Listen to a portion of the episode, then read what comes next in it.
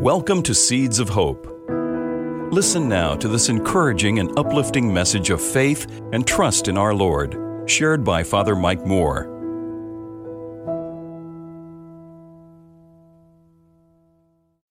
On a Sunday morning, years ago, a mother and her four year old daughter were just leaving church as four families and their children were coming into the small chapel. Watching those babies come in, the four year old leaned close to her mother and whispered, There's going to be a birth in there. Out of the mouths of babes, right?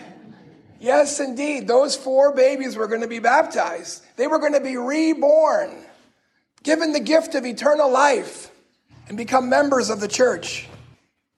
Today we celebrate the baptism of the Lord. And the most obvious first question is this Why would Jesus have to be baptized? He's the Son of God. Well, spiritual writers through the centuries have commented Jesus did not go into the water to be made holy. He went in to make the water holy for all of us, whose lives would be transformed through our baptism and in following him. In this gospel, right at the end, more than anywhere else, I think, in the New Testament, Jesus' identity is confirmed. After he's baptized, the heavens opened, and the Holy Spirit came upon him in bodily form like a dove. He was being anointed for his mission. And then the Father says who He is. You are my beloved Son. With you, I am well pleased. So it's a great time for us to think about our baptism. Do you still have pictures when you were baptized? Maybe you have them. Take a look at them again. Because on that day, you were reborn. Whether it was as a baby or if you did that as an adult. That was our day of entering into the gift of eternal life. Really, entering into the life of the Trinity. But you know, as we go through life, isn't it true? We hear a lot of things. Things that are said about us, things that happen to us, and we can start to doubt that we're really God's beloved son, God's beloved daughter, right? That happened to Henry Nouwen. He was a Dutch priest wrote a lot of books. Maybe you've read some of his books. People liked reading him because he's so accessible. You feel like you're talking with somebody who understands you because he's very transparent in those books about his own life. He says this in a little book called The Life of the Beloved, especially when we're down because we're feeling bad about ourselves. We're feeling like we're no good or some other way that we're thinking negatively about ourselves. Listen to what he says. First of all, you have to keep unmasking the world about you for what it is manipulative, controlling, power hungry, and in the long run, destructive. The world tells you many lies about who you are, and you simply have to be realistic enough to remind yourself of this. Every time you feel hurt, offended, or rejected, you have to dare to say to yourself, these feelings, strong as they may be, are not telling me the truth about myself. The truth, even though I cannot feel it right now, is that I am a chosen child of God, precious in God's eyes, called the beloved from all eternity, and held safe in an everlasting embrace.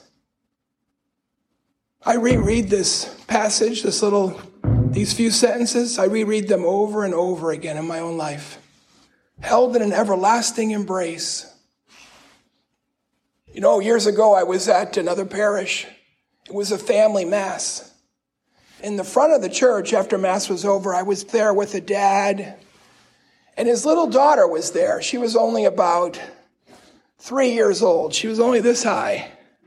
Her name was Brianna. So I'm talking to the dad, like, like he's here and I'm here. And, and here's his daughter right over here. And she's looking up at a statue. I think she thinks it's a statue of Jesus. It was actually a statue of St. Ignatius of Antioch. But he had a beard, and I think she thought it was Jesus. And she's staring up at that statue, mesmerized. And she starts to take these little steps towards the statue. Now I'm talking to the dad, but I'm, you know, I'm keeping one eye over here. She keeps walking, and I wonder what she's going to do when she gets there. Well, she goes up. She's about knee high to, the, to Jesus in the statue. She puts her arms around his legs, puts her face up against his shin, facing us. And I see this beautiful smile. I'll never forget that smile. That came from her parents. At three years old, her parents are the ones who are passing on the faith. Her parents are the ones who taught her that God loves her so much. And He wants her to go up to Him and love Him too. She was so free. I think what happens to us in life, maybe we start out that way, but then we get hurt. We get rejected. We get offended, just what Father Nouwen was talking about here. And we start to turn away because of that, or we we shield ourselves. That's what God does here every Sunday. He wants to heal us of anything in the past that's blocking us. Because all those things do not define who we are. All of our sins, our selfishness, that's not who we really are. And through the Word and through this great gift of the Eucharist, the bread from heaven, He's purifying us. He's reminding us every Sunday who you are.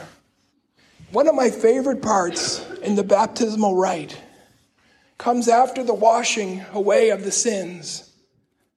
And there's a candle like this one. Maybe you have one of these from your baptism still.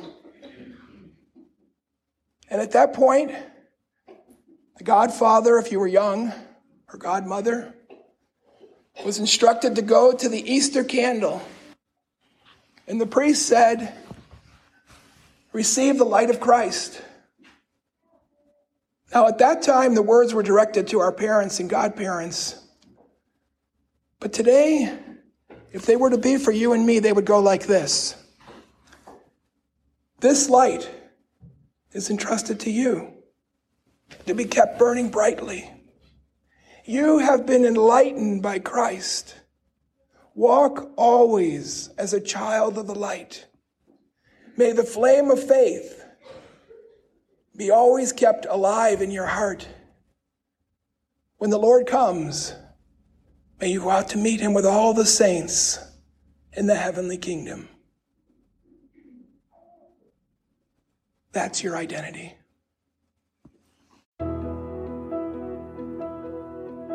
If you found this episode helpful, please share it with someone you know. God bless you.